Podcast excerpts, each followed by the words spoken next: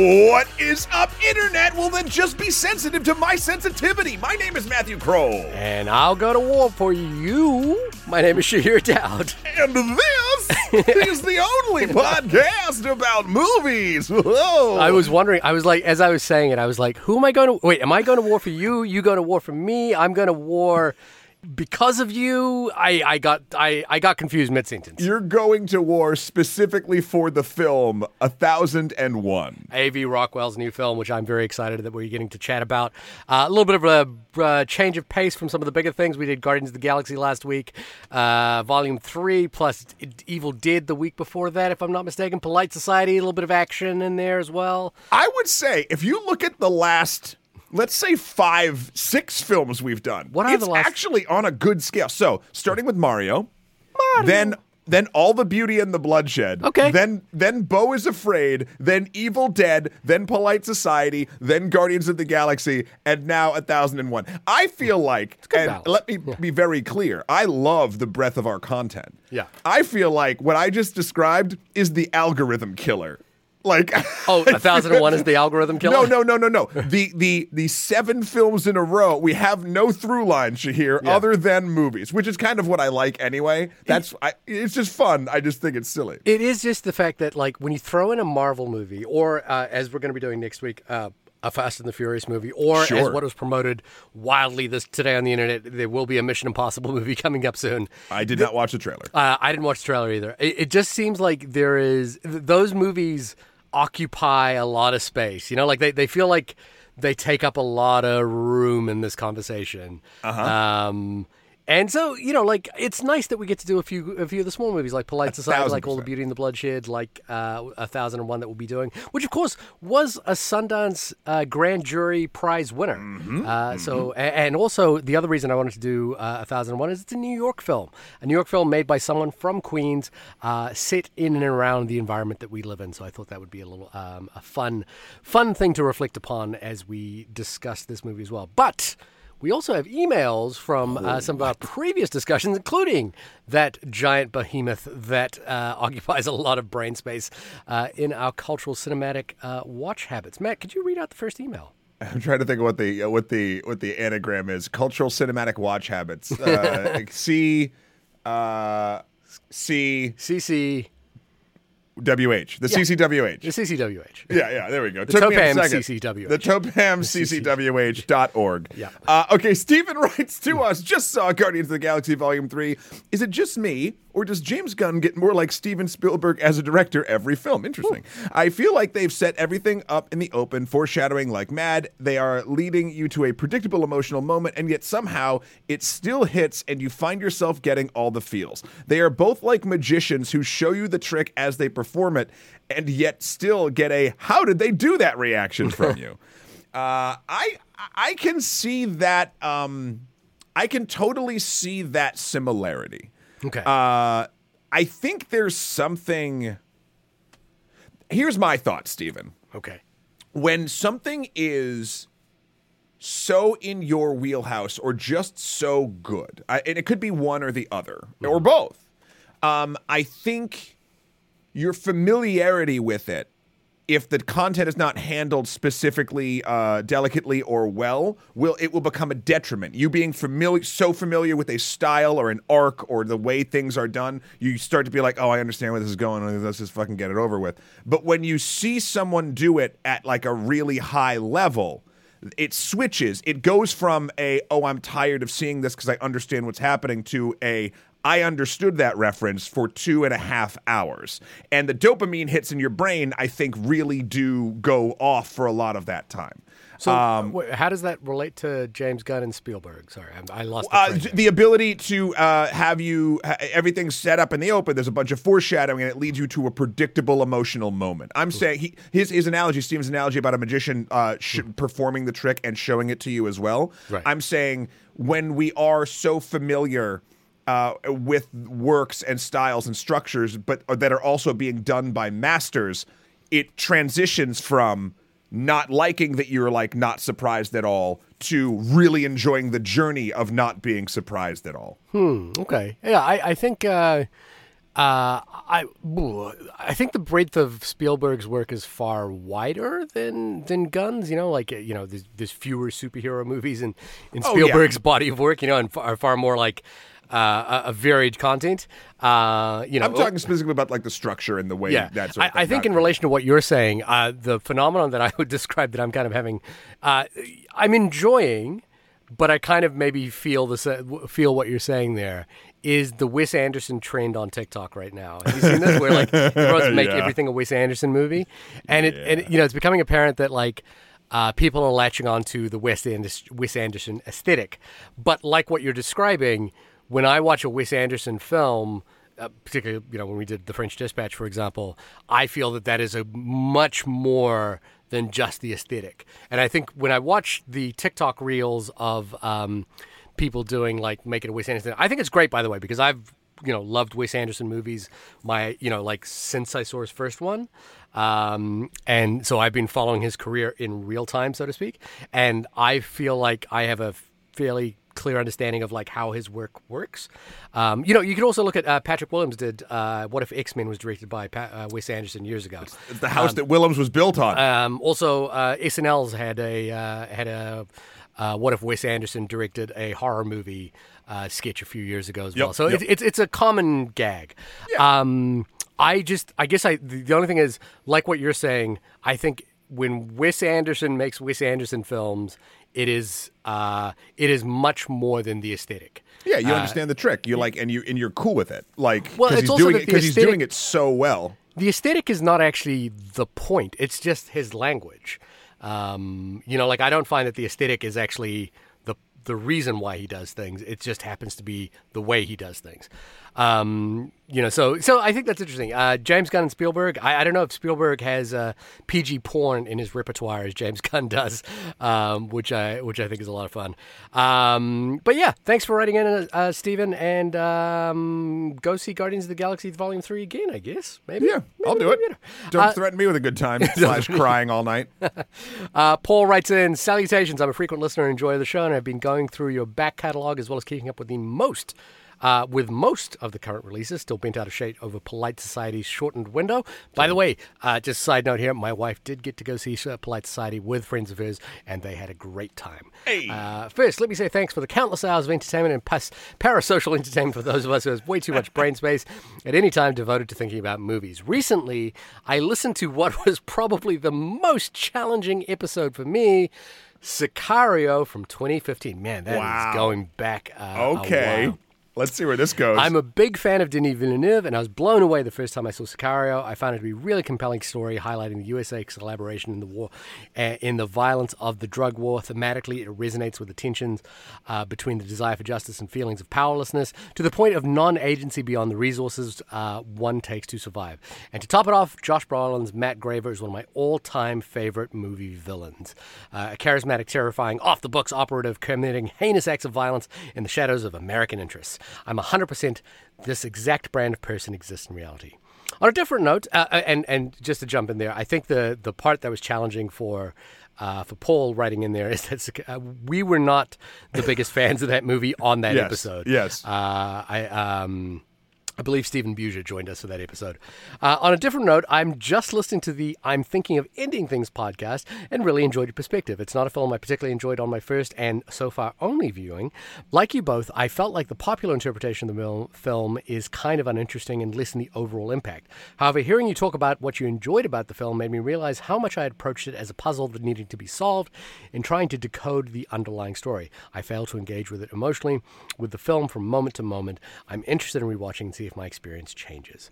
Um, so Thanks, uh, Paul. Thanks, Paul. I appreciate the the thoughts there. Again, um, uh, apologies if our, if our opinions with Sicario didn't line up. Um, usually, what happens is one person will will line up with the popular opinion, one person will be against it. Um, I do. It's a weird thing with Sicario. I talked about this uh, when we talked about The Departed.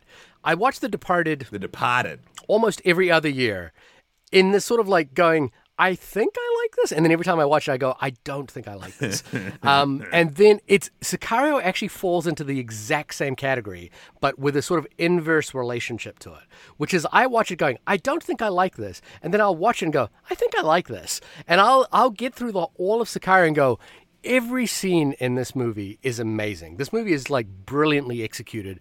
Uh, every time I watch it, I am exhilarated by the prowess of filmmaking on display.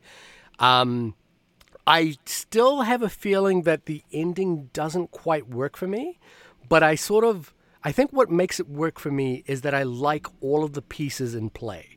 And I, I know what it's getting at. I just don't know if it works. Um, and so I and, and you know I, I, listen to the soundtrack all the time. I think it's I think it's a wonderful um, wonderful piece of filmmaking. Uh, very grim, of course, um, but you know Villeneuve is, is kind of incredible in, in that sense of, of, being able to create a fairly grim world that is mesmerizing to watch. Um, I think in that question about the uh, the U.S. involvement in the drug war, uh, uh, you know the other film to think about, and I'm not sure if you would have seen it, but Steven Soderbergh's Traffic um, mm-hmm. really plays in the space, same space as well. Uh, I know there was a sequel to Sicario called uh, Day of the Day of the Soldier or Day of the Soldado. Uh, uh, or or maybe it was something else. There was a sequel. I don't remember the name. It was a straight to video sequel. Well, straight to video is kind of has a different meaning. straight to now. streaming. Straight to streaming uh, sequel. Was it? I thought I, it had a theatrical. Maybe release. it did have a theatrical run. Yeah, but it, it, didn't. It just didn't feel like as much of an event as the first one. Um, sure. So uh, yeah, no, I look uh, I'm I'm sure I will rewatch Sicario at some point. I own it. Uh, I will definitely watch it at some point, and I will tweet about it when I do, and see if my opinion, along with The Departed, ever changes over time. Paul, I'll even say this. Uh, perfect email, 10 out of 10. You did the thing exactly that I want this podcast to do, which is the uh, the second part first.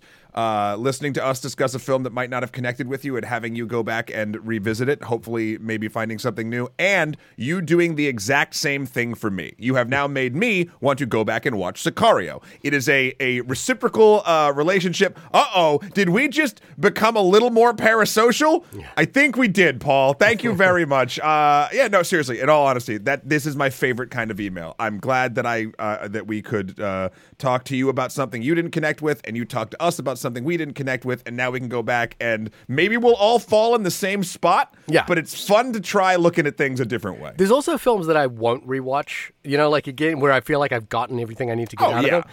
And Sicario and I think I'm I'm thinking of ending things are two films which I was like I'm going to rewatch these many many times mm-hmm. over in my life. So I'm I'm I'm glad that those movies generate a lot of discussion. Yeah. Uh, Matt, could you tell us what A Thousand and One is about and if you'll be rewatching it again in your life? Well, here we go. First, let's tell you what IMDb says A Thousand and One is about. After an unapologetic and fiery loyal Inez kidnaps her son Terry from the foster care system, mother and son set out to reclaim their sense of home, identity, and stability in a rapidly changing New York City. Living just enough for the. DMCA strike. Boom. Done. Done. Too Done. good. You're too good. uh, so, So- you you suggested seeing this film. I actually hadn't heard of it. And then what I like to do um, after uh, as I'm putting together my thoughts, I like sort of like seeing what other people are saying about it and you know looking at reviews and things like that. And uh, I got to say, there's not a lot of them out there for this one. This For- one for is kind of a grand, hidden gem. Grand jury winner. I know. Yeah. Uh, grand prize jury winner. It is. Uh, there, there are. Well, there, there are many written reviews. There are a few. There, there's not a lot of. It doesn't. It's not the kind of movie that circles around the same YouTubers that uh, we probably would be watching. Sure. Um, It was one of those things that got me thinking, though, about windows of release time. Yeah, this had a very short release window, and um, and then went straight to streaming pretty quickly. But this feels like if you released this in December, Yeah. Mm-hmm. November, it would have real like Oscar tracks. Yeah, yeah, I think I think you're 100 percent correct, and I think you know, look, that's the gamble um, that A24 changed with uh, Everything Everywhere All Yeah. at Once by releasing it so early in the year and then managing to carry it on. Uh, the conversation around whether this will have the legs to stick around till Oscar time, you know, like. It, that's a sporting analogy for the arts, uh, and so it doesn't really matter. Yeah. Um, but yeah, I do agree with you that that that holding this till the end of the year. Unfortunately, I, I mean not unfortunately, but the fact that it won Sundance meant that there was uh, probably a, somewhat of a demand to see it, much like Polite, Polite Society, which played at Sundance and sold at Sundance. So Yeah. there was a demand to see that movie as quickly as it had come. You know, um, The Cannes Film Festival is happening right now, so everything that's playing at Cannes, we want to be able to see very shortly. Uh, I know Scorsese is there with Killers of the Flower Moon, um, so I know that will be a hot ticket coming out of there as well. Despite the fact that I think that that will be a big Oscar play for that particular movie as well. Right. Um, so yeah, this was a this was an interesting one. Um, I was interested in seeing it for a couple of reasons. One is obviously the fact that it won Sundance. Second is that I uh, I remember being called in as a ringer uh, for a Christmas special many years ago. Um, I think it was 2000. My my son had just been born, and I remember this very vividly because this is also the last project I edited on Avid. Um, I used to be an Avid editor, and then I, I I haven't edited an Avid project since then. So we're talking 2016. Um, but uh, it was a VH1 Christmas Divas episode, and one of the hosts who was doing special and performing a song was Teyana Taylor. Um, and I remember, uh, I think I was brought in to recut like some behind the scenes footage of her um, with her husband and her family and her kids, and she was just great. I, I like I loved watching her, and I thought she was really fun. I there's a line that she says in that behind the scenes things. Her husband is Iman Shumpert, uh, the NBA player, and uh, he tries to sing something, and she turns to him and says, "You just got to add a little vibrato to it," and then just like re-sings it. it was, I don't know why I've always said that line to other people. I was like, "You just got to add a little vibrato to it." I don't even think that thing made the cut. Uh, to be honest with you, I just remember that line very Yeah. vividly. Um, and then, of course, uh, Teyana Taylor's been around directing music videos for a little while. She's also a singer um, uh, in her own right. Uh, famously, she was in the Kanye West Fade video. I remember that was a moment when that video dropped. Um, she uh, danced in that video, and it was quite a cultural moment from memory. Um, but yeah, I was really interested in seeing in that transition uh, because this does not feel like a film that, for someone like her who has been playing in the sort of glamorous music video space, um, to take on uh, as in that same way the images I'd seen from the actual. Um, uh, the Sundance Prize made it look like this was a gritty character study, um, which I was always, you know, I'm always interested in. So I was excited to see it, and also excited to have one that was on home release that we could go see. Maybe contradicting that thing I'd been talking about in terms of Polite Society being available. It would have been nice to see this film in a local theater, um, but unfortunately there was none screening nearby. Uh, it played in New York for a little bit, and and that is a shame because it is a New York movie. Um, that didn't have much of a run in New York City. Um, the second, just the other, just one last thing is that I was contacted by A.V. Rockwell's team at some point many, many years ago uh, to help out uh, do visual effects on a short film that she was making called Feathers. And I remember being very impressed by the script at that point as well. It didn't work out. We didn't, it didn't end up working on the film. But I remember uh, going back and forth and looking at all her storyboards and reading the script and material that was being put together for that film. That's Um, cool. yeah, so that was a so the, so uh, you know, and and just the thought that that you know, like that was only a few years ago. From that to going to win a Sundance Grand Jury Prize, uh, it's kind of nice to see that trajectory and see- and just seeing what you know ha- happens in that space as well. Um, Matt, you didn't know much about it. You've just watched it. Uh, what did you think? Um, this one for me was uh a complicated watch. Uh, overall, I mean, the craft on display is uh, absurdly good. um, it, it it feels real and lived in, and there are characters that feel like human beings. Uh, that that uh, like to the point where my brain sometimes I found like switched into like documentary mode. Mm-hmm. Like I was watching it, like, but I wasn't. You know how when you like, excuse me, when you relate to characters, you're thinking about characters or where a film's going. You're like, sometimes you'd be like, you'll you'll under, you know, it, they're characters, they're things. I felt that sometimes the performances were so solid and the way it was shot and how it was done. I was like, my brain just clicked into like thinking about it differently in ways, and that's not a criticism. That's just a really sort of interesting thing I clocked it in in my viewing experience. Um, but also, I think the flip side of that for me is this was a film that I think I really enjoy thinking about and talking about more than I enjoy watching. Okay. Uh, I found this movie very difficult to watch. Not again from a from a skill perspective, um, but um, just just from a uh,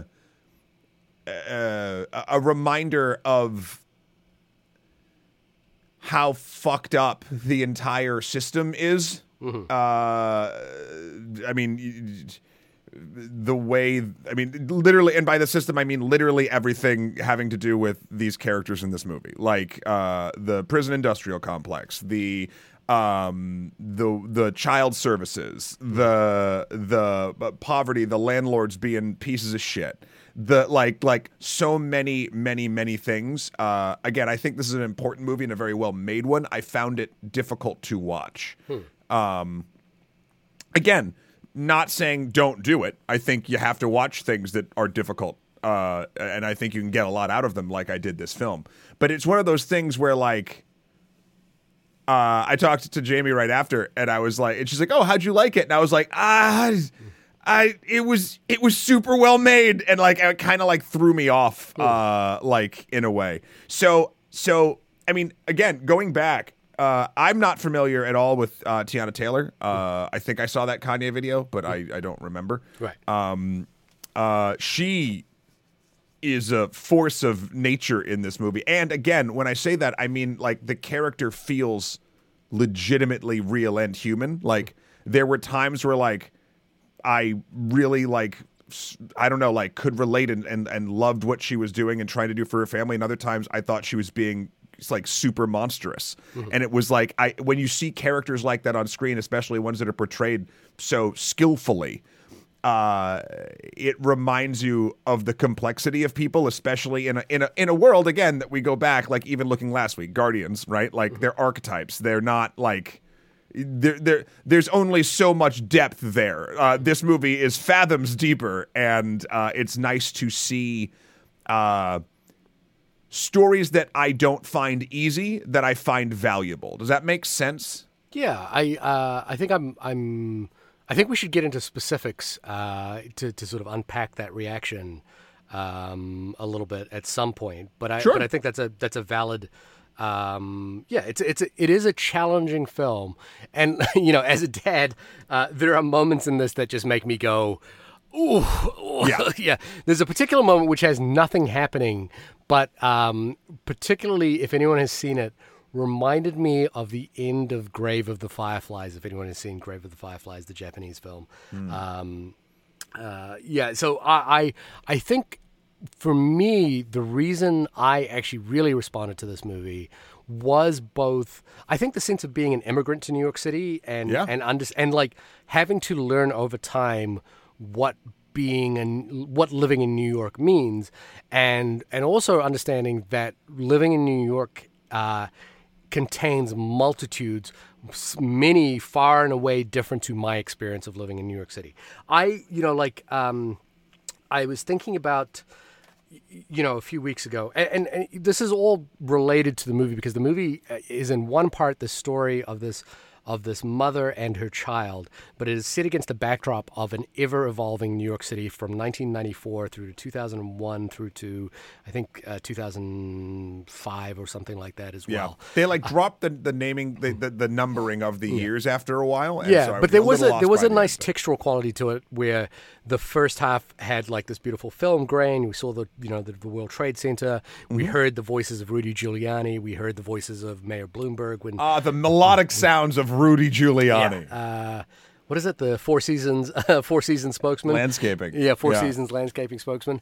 Um, and and my point being is that uh, a couple of weeks ago, something happened in New York City. So so we're going to get very specific because we are we both live in New York City. This is a New York specific film, and I have loved that. You know, I I grew up watching movies in New Zealand and Fiji and. And I didn't really, you know, I watched a lot of movies that were set in New York. I didn't really I, I have a newfound appreciation of those movies now having lived in New York City. And uh, a couple, uh, just a couple of weeks ago, something awful happened in New York City. You know, awful things happen in New York City all the time.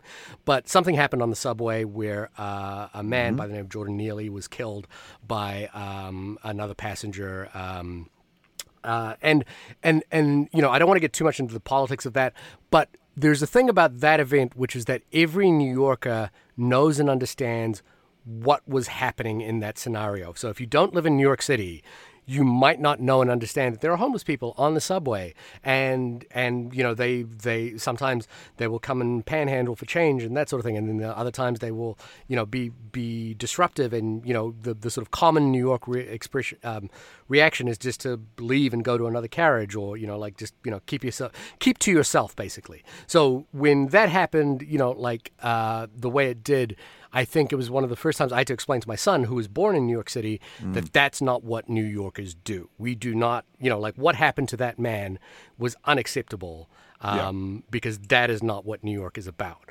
Um, and and so I was having that reaction. So when I watch a movie like um, like a thousand and one, I'm thinking a lot about the way in which the movie is depicting the displacement of people over time through gentrification, through public policies, you know, starting with the broken window system, through to the stop and frisk, through to um, the way in which the child foster care system uh, operates in New York City and can, you know, essentially swallow up children who who have uh, far lesser outcomes than than the average kid. And and New York is this amazing thing, which is that it's New York's very small. Um, you know, like you can walk the length of Manhattan in a few hours, and realizing that there are worlds in between those, four, you know, those four hours that are like vast and and and you know immense in the chasm between them. So like people have ex- you know the most extraordinary wealth next to the most extraordinary poverty. Um, so when you see a film like this um, with Inez and her son uh, Terry, you kind of you, you're witnessing this microcosm, this micro micro world that's really specific and beautiful and detailed. And I think it's filled with um, minor notes that may not you, you know that may that may go over the head of someone who's not who's not hasn't lived in New York. I'm saying this all with the sort of like I am an immigrant to the city. I may be part of the problem in terms of gentrification, in terms of the way that people have been displaced economically because of uh, you know the way New York City over you know like um, brings in new waves of immigrants all the time. Um, so I, I was sort of thinking about that a lot in my mind, but then I was also thinking about like there's a oneness to being part of New York as well, where you're like, this is you know this is our city, this is how we live here. We're all from somewhere. We all have a story to tell, and those stories are really beautiful. Um, I think the performances in this are incredible.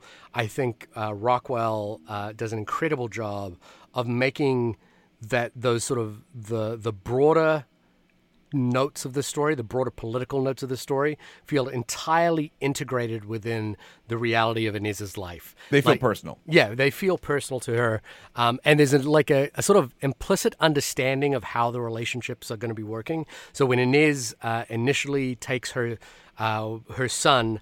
Uh, and then has to find a place to live, and is calling around everyone we know. It, there's an amazing thing where where she goes from I believe it's Queens, you know, because she's been let out from Rikers Island, or maybe Brooklyn, and then in order to get away, they go to Harlem, which you you know, like as a New Yorker, you're just kind of like, that's not that far, you know, like you're you're really not moving that Right. far, but it's like a whole other world as far as the film is concerned. It's like they've moved to another country, um, and but then there's this beautiful sadness when Terry kind of says, "Why isn't anyone looking for me?" You know, and it's and Yeah. you sort of realize in that moment that like he is just one of many children that is uh, entirely lost in the system that you know not a lot of people are caring about. And I think what that really leads to is this idea that Inez, uh, as as someone who's only 22 years old at the beginning of this film, I think there's a there's a beautiful detail which is that she eats candy like all the time. She has this sort of like you know like she she actually barters candy with other kids. Um, I think there's this like beautiful idea that she doesn't really know what she's doing or why she's doing it. And from the point of view of the film, we just kind of accepted that she is a parent who is, wants the best for her child. Um, but there's more to it than that. And that struggle, as it lasts over uh, maybe a decade or so, becomes more complicated. Um, and she is constantly at threat of both imploding herself and having the system implode against her. Yeah. And I think that's um, really amazing to watch, and it's a real fine tightrope. Want to just special shout out the score for this by Gary Gunn is mesmerizing. It borrows Yeah. notes from Quincy Jones, which is obviously referenced in the film as well, uh, but it is uh, like you know, we said that thing on our episode with uh, Stephen Gallagher about movies and music. When a movie has a really well considered, beautiful, integrated score, it's usually a great sign about the actual quality of the movie itself. So I loved it. Um, I found it to be, um, you know, a pretty uh, easy watch in terms of like just following a human story that Yeah. had had many complexities to it. Um, and I and I was very deeply moved by uh, a couple of the notes that we'll have to talk about in spoilers towards the end of the movie. Uh, it's funny. It's one of the things that I felt didn't connect for me in the moment, but then upon thinking about it, it's exactly what you just said. Um, the way that when I was watching it and how they were cutting back to like New York and then clips of the different mayors and and and the things and whatever.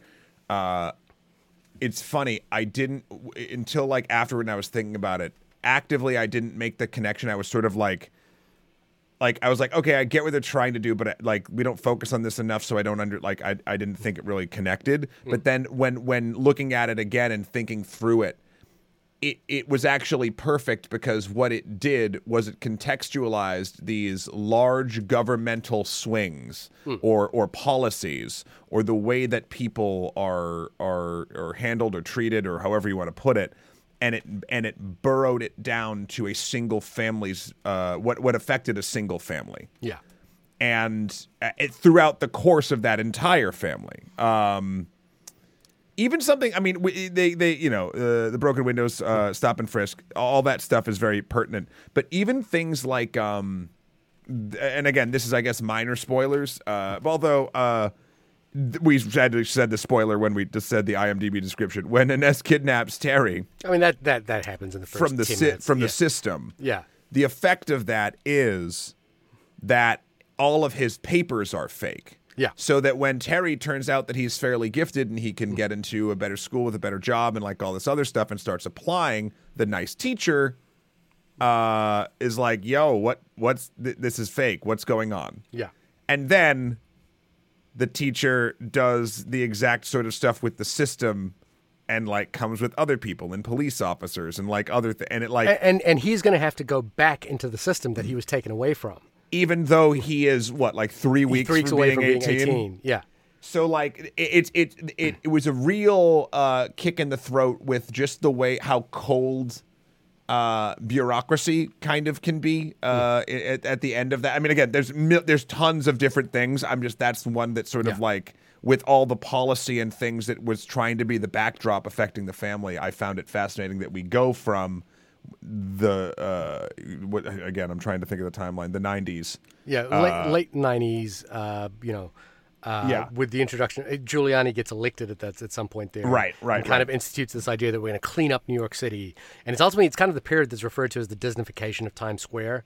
It's when Times Yeah. Square, you know, moves from being this sort of like grimy porno theater kind of uh, world that you would see in something like David Simon's The Deuce, uh, to a little bit more of a commercially viable place, and you know the the To I where think- we worked for years. which is where we worked for years. And again, I, I remember I, I, I went to a uh, um, uh, uh, a film screening where a filmmaker, a very good, excellent filmmaker, was actually one of my favorite films of the last decade. But they talked about like because of their film, they had to travel to New York City, and they wanted to see the New York City of Martin Scorsese or you know like the the, the sort of uh, Abel Ferrara's, you know, New York City, the Yeah. grimy, romanticized, like crime-ridden thing. I was like, and when I moved to New York City, well, you know, like I went to Times Square and it was like filled with Disney characters, and I was like, I.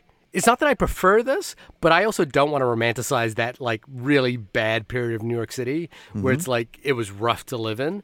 Um, but of course, the other thing that this movie has that has uh, that is beautiful is a window of perspective because Giuliani eventually, you know, like America's mayor who who I, I love that the movie actually doesn't reference 9/11 at all, just kind of Yep. skips right over it.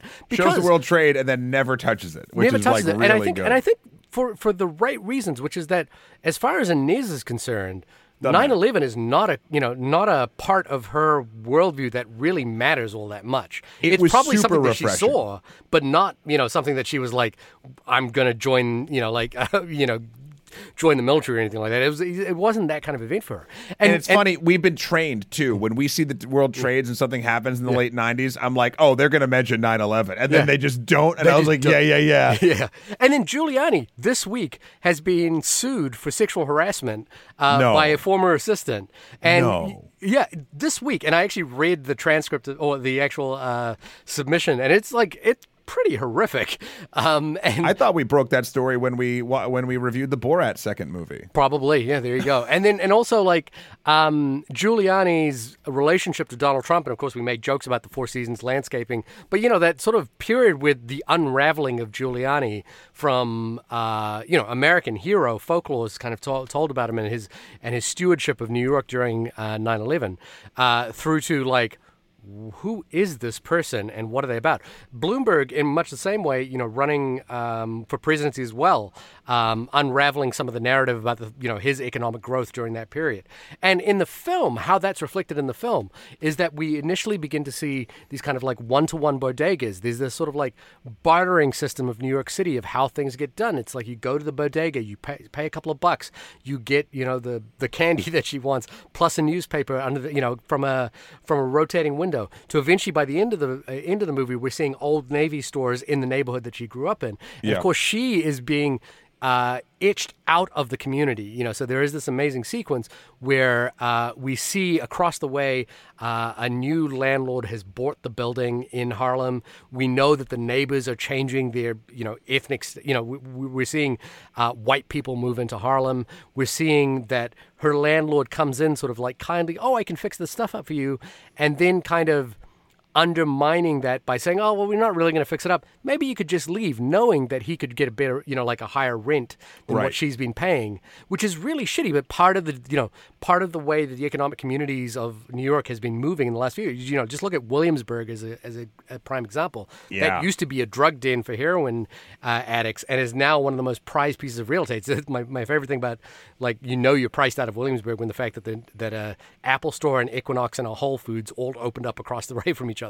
Um, my, the, all of this is to say that this relationship at the center of the movie between Inez and Terry, which you know has that sort of um, um, grand scope of uh, change that, that we saw in a movie like Moonlight, um, is played against this backdrop of a New York City that is really pushing up against them, and there is this like persistent fear that that something is going to unravel, and surely enough, it does unravel.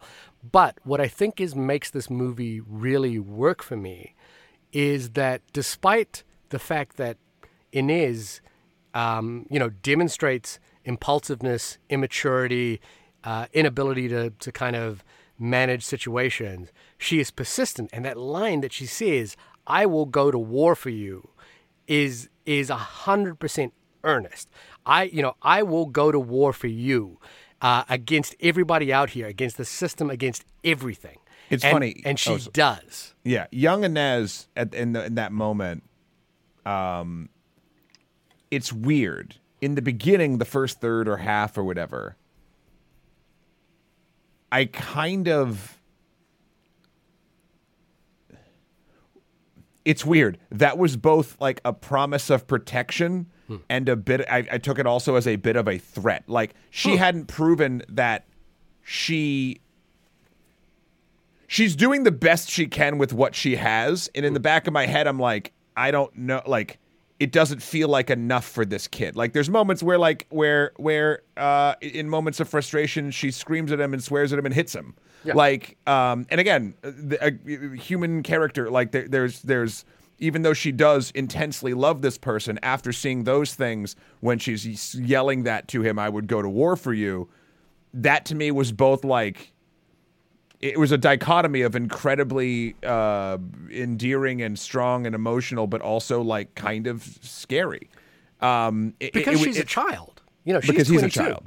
She's a yeah, because she's a child too. She's a child, yeah. So like, so, so, and then it's funny. Like, I think, uh, and I think why I like discussing this film and thinking about it a lot is as you sort of break it down in her her process of growing up, both uh, raising uh, Terry, but also uh, her relationship with Lucky, uh, played by I'm trying to remember the actor's name. Mm-hmm. He's so good. He's so good. He's this. real good. William Catlett. Yeah. Yeah. Um, so good.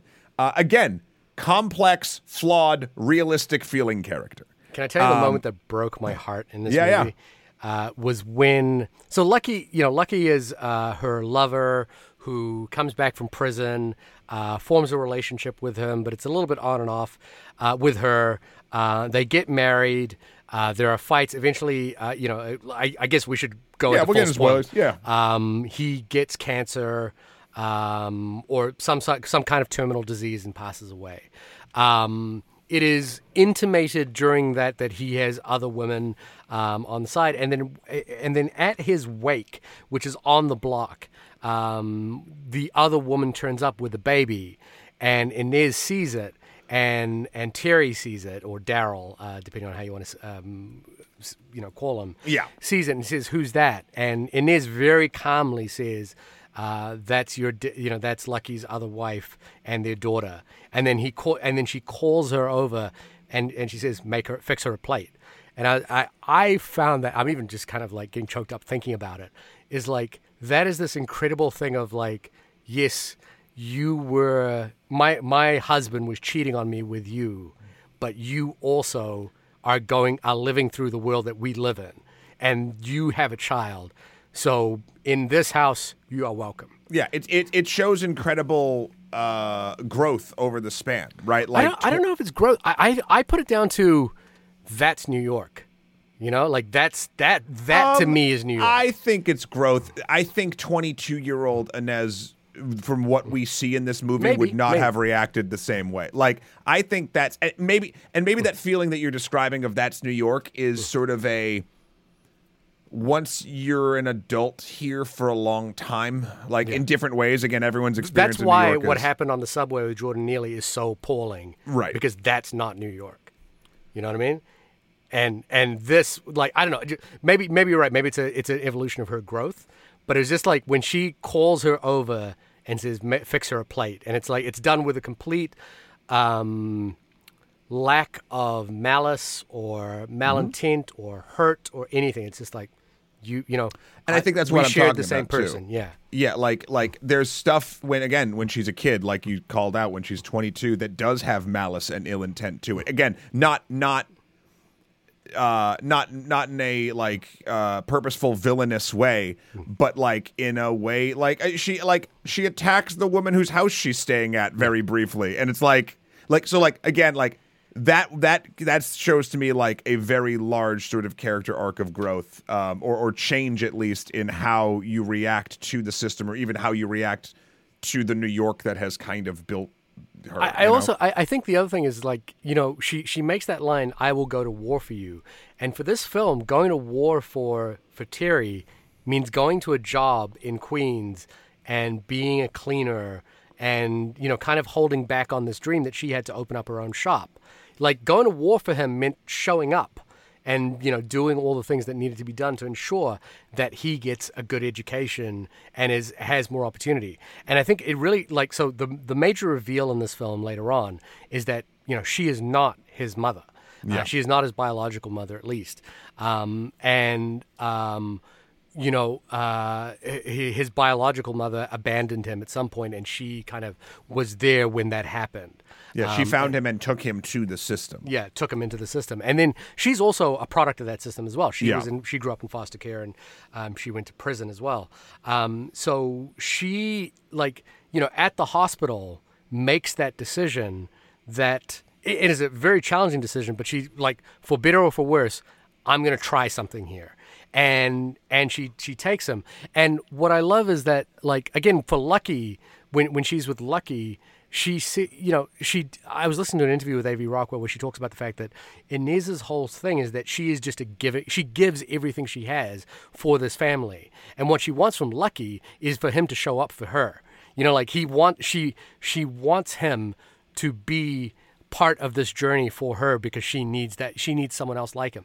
And so that amazing growth is that she goes day in day out, gets a job. Um, you know, when she sees that Lucky has uh, another family, accepts that that is what it is, and continues to do whatever is necessary to ensure that Terry has the has the opportunities. And then, as it turns out later on, it turns out he is a gifted student. Um, and in, in in the same way that the system will like suck up uh, someone who is uh, abandoned like that. It is also there are mechanisms within the system when they identify students like him to push him into. You know, like there's this amazing thing when you're a parent. Um, about the New York City school system that is so cutthroat. But if you make it into one of like two or three schools, like Brooklyn Tech, Stuyvesant, um, uh, a couple of others, that that is like this funnel into the whole world. And so for everyone in the city, they are fighting to get into that funnel. And so for him to get into that funnel is like amazing. And at the end of the movie, when it all comes tumbling down, she says this incredible line. She goes, "I know what the fuck they, you know, everyone's going to say to me, but it doesn't matter because I won." And I, I like that line destroyed me. She goes, "Because I won," and she was like, "Because you're going to be something, um, you're going to make uh, be something better than that."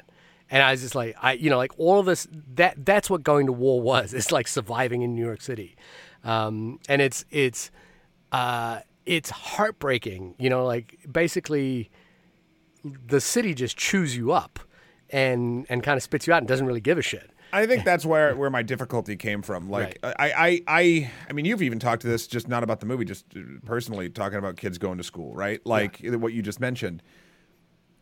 What an absolute fucked up system. That like like look, I get it. Like mm. some children are gifted, and you know they, they'll be the ones that are sort of lifted up or whatever. But mm. like that all like you what you don't hear about i think too is, now i'm just going off on a bit of a tangent that i just find difficult is like average students Yeah.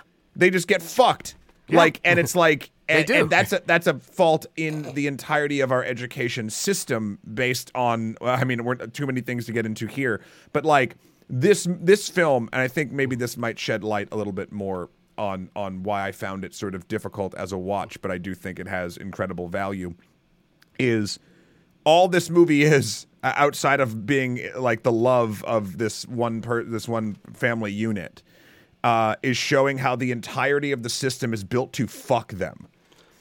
And it's hard to watch but it's it feels truthful and and brutal and uh I, you know, I think the thing is, um, the system, as far as a practical day to day, you know, education, health insurance, the, the sort of functional uh, Yeah. arms of the government, aren't designed to fuck you, but they do, because because they're dealing with both the extremities of the system so like the people who are going to be really you know successful in it or who have wealth and you know like it's it, there's got to be an operational mode within the system for like to to facilitate those people and it's going to run over all the people behind that and the middle range you know the middle class is going to be walked all over in that as well I mean, I think the system was was initially designed with that, but it has been conscripted. Well, actually, no. The, I, am just saying i don't think it's intended to do that Oh, I absolutely do. but Yeah, but I mean, is the way it's worked out Well, it's. I think it's both. Yeah. We again, we won't get into it too much, but I do believe the Amer- the way that the American governmental system works is designed to specifically fuck groups of people. Well, what happens is, and this is the important part factor to, to understand, is that systemic racism, the thing that everyone's kind of trying to avoid teaching in schools from now Yeah. on, critical race theory and what have you, identifies that the people that get most shafted by the system are ethnic minorities that have had um, institutional racism against them for many, many years, which causes these cycles of poverty. And and you know, the one of the movies that we reviewed very, very early on in uh, in the podcast was Where to Invade Next with Michael Moore. Yep. And and you know, one of the things he did was he went to like different parts of the world and was like, well, how can we borrow? You know, like we invade for all sorts of things. How can we borrow better, better systems? And they go to, I believe it's Finland, which has one of the best education systems in the world. And fundamentally, in Finland, th- th- this has stayed with me since we watched that movie. Yeah. Is like this idea that it's like. Uh, the school you're zoned for is just as good a school as the next school in the next zone for the next kid who's going there. That is not the case in the United No. States, and that is not the case in America. That is definitely not the case in New York City. And um, there's been uh, lots of studies uh, or lots of reformation going around the gifted and talented program, uh, which is essentially the kind of the the pipeline that Terry gets put into. Yeah. And I know this because my son is in that program, and we had to work to get him into that program, and it's horrifying what ha- these kids have to go through. So my son gets in the vicinity of like two hours of homework every day. He is seven years old. Um, and it is because he is in this program that is accelerated um, with the intent to accelerate him through other, in, into other uh, parts of the, the, you know, better schooling opportunities, what have you, in the, in the city. And what they found, uh, for example, Stuyvesant, um, uh, they're trying to remove this gifted and talented program right now um, because what they found is that there people like myself or other communities come in and we understand how to work the system. So we understand how to like make sure our kids are going to the right um, after school programs in order mm-hmm. to learn what they need to learn in order to get into that program. And there are people within those commu- within the communities around Stuyvesant that don't know about it. Yeah. And they're the ones that get shafted because they are coming from a different perspective of of not having both the opportunity, wherewithal, um, systemic uh, um, upper hands given to them in order to make these systems work. And that's and that's I think how it's played out. And what what you have in a society like Finland, Japan, all the Scandinavian countries, you know, it's the thing that Bernie Sanders always talks about. We we are getting into a political conversation here. I mean, this yeah. But is that is that the system is supposed to equalize all those, uh, or yes. you know, what the, the way it works for everyone. In America you know, I, I, again, I think about uh, Brad Pitt's line in in uh, the end of Killing Them Softly. He's like, America's not a country; it's a business. You know, now fucking yeah. pay me. you know, like that. Yep. I just think about that line a lot. Um, and and you know, bringing it back to this movie is that for Inez, she manages to ensure that Terry, this kid that she found on the street, that she has no blood blood relation with, she is she when she says she won, she made sure that that kid was going to make something of himself. Yeah. And she gave him the opportunity to. do it. We don't know if he's going to. We don't know if he's going to get swallowed up into the system. He is on the precipice as it is. He's about to enter uh, a foster system. He is about to probably, you know, um, the, uh, enter into a, probably a period of homelessness, uh, according to the way the foster system would work, which is that at 18 he'll probably be kicked out of that system mm-hmm. and have to fend for himself. Now that he doesn't have the bed that his mother made, according to you know, in, as it's quoted in this line. Um, but she pushed him as far as she could. She gave him as much as she could, and and that's what going to war for him meant. And and I, you know, like again, I I just think um, yeah, it's it's it's a, it's miserable to think about the economic reality of the of where this film exists in. It's even harder when you live here and you see it up uh, up close. Um, but I think what's amazing that Rockwell does is she makes that struggle beautiful. You know, she makes she that makes struggle. That, yeah, yeah, she makes that struggle beautiful and also accessible for others to see and mm. others to experience to a point, to the point that a film can do. Yeah. Um, and it's funny. I think I think there's not enough. Uh, I don't know how to put this. There was one. There was a review I watched mm-hmm. of this film that pissed me off. Okay. Um, and it was uh, the reviewer said something along the lines of like, "What was really great is this movie is masquerading as woke, but it's not woke." And I was like, "Shut the fuck up." But their thing was all of the faults, everything that was wrong was Inez's fault. They don't blame it's not a white person's problem that caused it. And I'm like, motherfucker, like did you not watch the fucking movie? And like so part of me is like I'm so glad that this exists and more stories like this should exist to show other people not from this that that life that this is happening in the United States, and it's a, a, a fucking lot. It's ha- but and, also, and, and, the, the thing that for us is it's happening within a 10 mile oh, radius oh, yeah, us. Yeah, yeah, yeah, yeah, you know, That's the amazing thing. We but, live in this the, like beautiful little bubble yeah. we do a podcast every week, but 10 miles from us. Thousand percent. Yeah. Thousand percent. Less than 10 miles. Uh, but then I'm like, I, I'm really glad that that gets in front of people. But then when I see it get in front of people I think could utilize this message and maybe learn from it, because those people don't want to learn how the world was built. Uh, it it is it's just sort of a, an odd, like it doesn't it doesn't do what I what I want it to do, and it's not the movie's fault. This is this is society's fault. I'm th- this movie is exquisite. I hope I'm not coming down on it. It it it rightfully and purposefully and and importantly showed a ton of love and pain. And uh it's incredibly effective. Yeah. Uh, I and to to to hear to your point uh, of it being uh, you know a ten mile radius in New York, like yeah, like that that makes it uh, more poignant for us, I think, or people that are in New York. Um, and it's just an interest. I I want more people to see this movie, and I want people to take away all of the aspects, not just aspects that I feel like. Uh, um, and again, this is not the movie's fault. This is the interpretation of a review that pissed me off. I'm just, it, it got to me. I was like, oh, at first, I'm like, oh man, look at this cool thing that now people be able to, and then like instantly the wrong take, and I'm just like, It's weird. It's weird. I think that's. I I did see uh, um, on YouTube that um, uh, thumbnail. I didn't watch that review, um, but I read a few different reviews from Guardian and um, Roger Ebert's uh, dot com had a had a review of this. Um, I I have seen that the the problem is is the movie isn't proliferating to a wide enough audience to even Yeah. have that kind of impression. It's hitting the exact kind of people that are going to pay money to go see this movie. But now I'm going to divert for a little bit because uh, this is a, a a topic of conversation that I really um, uh, think about a lot. Um, but just this week, eh, eh, eh, I, I know we're sort of closing out on the film. Film is magnificent.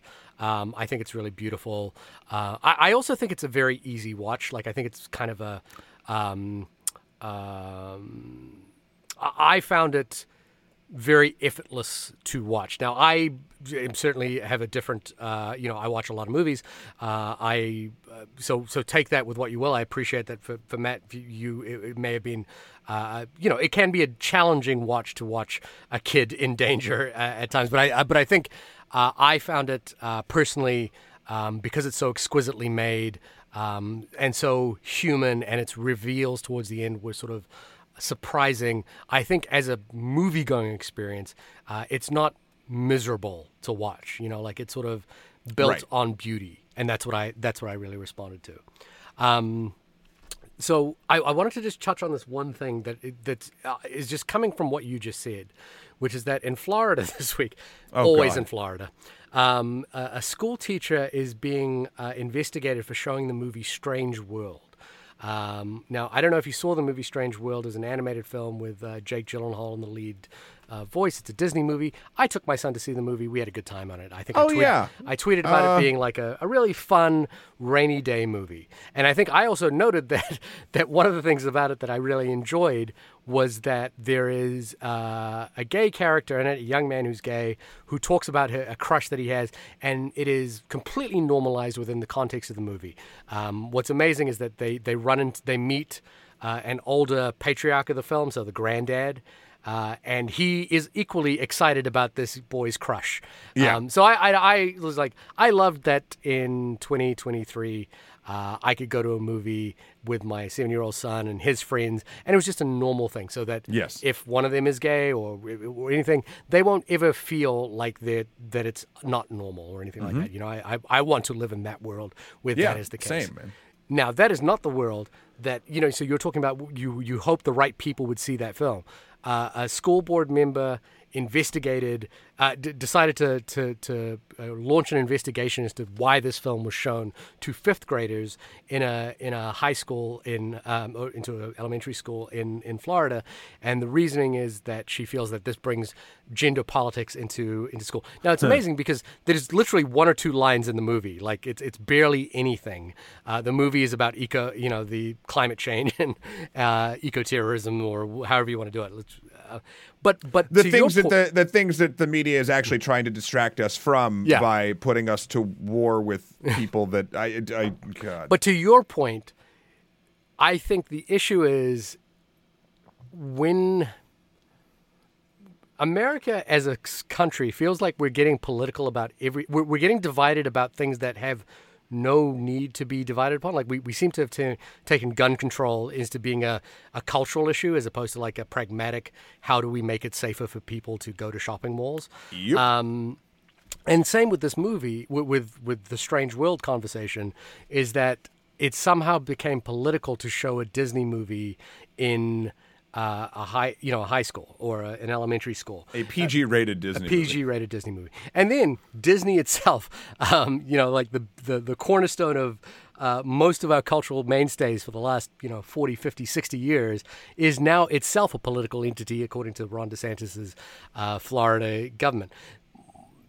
I think what is happening is that in the case of a film like 1001 we are getting it to you know like we are we are not the people whose minds need to be changed about you know understanding these these topics Sure. um, whether the people whether this movie will change the minds of people who do need to see it you know uh, here's a good here's a good example whether Rudy Giuliani would watch this movie and think again about his time as the mayor of New York City I don't know that that I don't know if anything has that capacity. And there was an article I read years ago about the White House that made me think about this, um, which was that uh, Donald Trump's White House was the first White House that didn't have an active readership or an active engagement in the arts.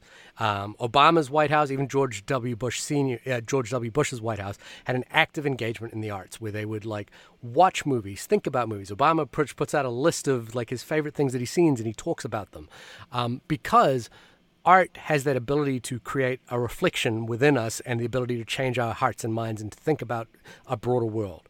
And what I'm concerned about is, you know, and the reason why I want people, to, why I bring these kinds of movies into the podcast is that, eh, you know, even tying it back to our first email from Paul, where someone disagreed with us, or someone didn't know about this movie, Yeah. but now will, and maybe it'll you know like open that person up to seeing more movies or to think about the world around them in a little bit way. And maybe something as sanctimonious as i've just said will get my opinion changed about something because we'll have an engagement with the arts.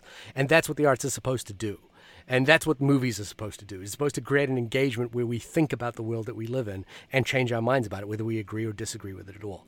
Uh, I know that it's a long tangent uh, from where we're going, but it's just the way you were talking about the movie Yeah. made me think about. And, and it's also the way the movie actually operates, because the movie is about this family in the broader political context of how the city has changed and evolved. Yeah, I, I think it's not as far of a of a of a reach or, or or a topic shift as as as you just sort of said. I think it's all very very tied together. Um, it's it's funny. We've been doing this podcast for eight years, Yeah, it's been a while. something like that. Oh while. man, man, uh, what's the paper anniversary? Is that ten years? I don't remember. yeah, fuck, we could we could get up to ten years then. Yeah. Uh, and then we're stopping. Um, but, but like, even before this podcast, uh, I mean, I was doing a version of film criticism or film review, or even just working in television or making, you know, my own my own movies, et cetera. And Shahir, and I know you've been doing it for just as long, if not longer. Um, and it's so interesting to look at the the the cultural space in which cinema sits now, Eh, because now, no matter what, everything is political. Um, now, now, granted, spoiler alert: everything was always political. Politics is just the interaction of human beings in a structure. So, but like, it also now is becoming the focal point as opposed to the backbone of of all conversation and uh to the point i mean this this gets a little personal but like uh, my parents are coming to visit this weekend Okay, uh i'm excited to see them take them to the movies, make them watch. yeah this? we're gonna go see yeah we're gonna go see, see. No, uh, 2001? uh, uh, no but like just with conversations i've had with them recently they mentioned that they didn't want to ride the subway Okay, was it because of what had happened recently? i'll well no no one has said it And that's fair, to be honest. If you're coming from the outside of New York City, it's you could read a story like that and go, "What the fuck?" Sure. Yeah. But also, I've noticed in this political climate, and this is no slight to my parents. I love my parents, and they're both very good people. Yeah. Um, but having a conversation about that based around politics mm. and based around someone who is not here mm. is going to be incredibly difficult. And I think everyone's worldview, my own included, mm. is better when we start to look beyond the headline of a thing it's just difficult. And, and and and I don't know. Maybe this is. I guess this is growing up, spending time. You go from 22 year old Inez to uh, you know uh, older Inez when you realize that like it's it can't just be all about you and your effectiveness. It has to be about like other things. Like it's just. Yeah, it's it's an interesting thing. I'm now tangenting way harder than you did. Let's wrap this up. yeah. Uh, Shahir, this has been the only podcast about about the socioeconomic collapse of our uh, country, but also uh, a, a thousand and one. Yeah. Uh, when you are not, ooh, ooh, when you are not uh, eating uh, candy all day and all night. Where can folks find you? that, that is actually very accurate. As before we got onto this podcast, I did down uh, three Thin Mint cookies from three uh, Girl Scout Thin Mint cookies. That's a baked good. you know, either way, it's not good for me. Uh, you can find me uh, trying to find more Girl Scout cookies on my website, www.shahirdaud.com. That's S H A H I R D U D. Matt, when you are going to be doing the inevitable thing that people do when they come to New York City, uh, which is take a person on the subway and having to swipe your card three times, you and each of your parents, you know, like, have you, you, you've seen everyone doing that where they're like, like, no, no, just just walk through it. Just walk through it. Where can people find you? you can find me. That is, we've called each other out very accurately uh, at the end of this. You can find me uh, swiping again at this turnstile over at my website at matthewkrl.com for my life and works. Also, Skeletor, the number four, PREZ on Instagram and PSN. And of course, Emperor MSK on Twitter. Also, please check out the good works we were doing over at Extra History and Extra Credits. Actually, today, I want to give out a, a call um, out to um, the extra credits channel. Okay. Uh, because we have just finally, after the channel split, mm-hmm. launched our talk show that we've been doing weekly on Twitch, Extra Breakfast. Nice. Is now going to be weekly on YouTube. Nice. And we just launched our first one yeah. Um, I do a ritual where I don't look at the numbers for the first few days. I have no idea how it's doing. I, I have theories. Google them now. Nope. Nope. Uh, okay. Uh, and, and, I know they're going to be much much lower than the other ones. That's totally fine because it's a it's a, the difference between a six to eight minute piece of animated content versus an hour and twenty. Uh, kind of like what we're doing right now. Right. Um. So we'll see how it goes. But it also lets us do like in the moment discussions about gaming. Case in point, the new Zelda Tears of the Kingdom, which is exquisite, came out, um, and we wouldn't be able to talk about that. Our, our, our production cycle is six weeks ish, right? So that means that I would have to like do the the script of the animation and, and my team would anyway. But now with this talk show, I can basically like me and my co-host Will, we can actually like discuss things that are happening actively in a less evergreen environment. And I'm hmm. just I'm excited to be able to do that and see how people like it. Do I need to uh, get a Nintendo Switch? I mean, if you want to play Legend of Zelda, then I yes. know it's a, like Legend of Zelda is the only 10 out of 10 game from IG. Was one of like five 10 out of 10 games from IGN and a couple other places. You'd want to start with Breath of the Wild, and you're more than welcome to borrow my copy if you if you need. Well, I don't have a Switch, so. Uh, well, that's if you got a Switch. yeah, yeah. that you could save. I, I think I would only be getting a Switch to play this one game. Uh, there, there's others. We don't get into it now. The, the Switch is an excellent system, though. Um, my guess is they release a new Pro version in 2024. Right. Uh, so I don't know. Anyway, uh, please check out that stuff. And oh, email us in onlymoviepodcast at gmail.com. Did you like 1001? Do you know why it's called 1001? Do you know, Shahir? I do. It's missing a hyphen. Right, it is. Yeah, that is right. It's it's the it's the reverse number. One of the numbers on her door uh, flipped around upside down on the thing, and I, I didn't no, get that. It's, it's her door. Her her number is ten zero one, and it's missing the divider, so it's just one thousand and one. Oh, right, right, right. Sorry, I thought for whatever reason I thought it was like flipped around, and that's why it was. Anyway, it's the mm. number on her door. On the it's door. It's the number on her door. Yeah. yeah. It's um, also because it's a prequel to 2001: A Space Odyssey. We all know that. Technically, everything is.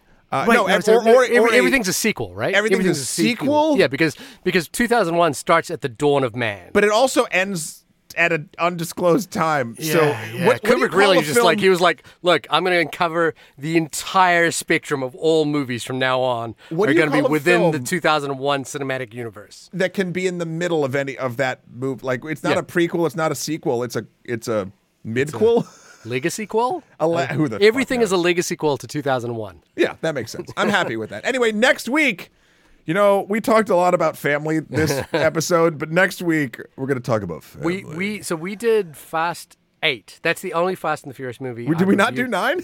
You, I think you did nine and Oh, 10. me and Dave. I haven't seen any. I have not kept up with this at all. Yo, yo. The reviews have not been kind to begin with. I believe I believe the quote uh, that has been quoted is "Fast X is spinning its wheels." Uh, also, the direct Justin Lin left during production, Yep. and Louis Leterrier picked it up of the Taken fame. Is that right? Uh, yeah. So we'll see. We'll see. I- it- I- at least it'll be easy and convenient to get to. yeah, Uh, it'll be that. playing everywhere for two weeks and then be gone forever. Yeah. Uh, anyway, now we'll talk about that with you next week. I hope you have a lovely time in between then and now. Bye, everybody. Bye.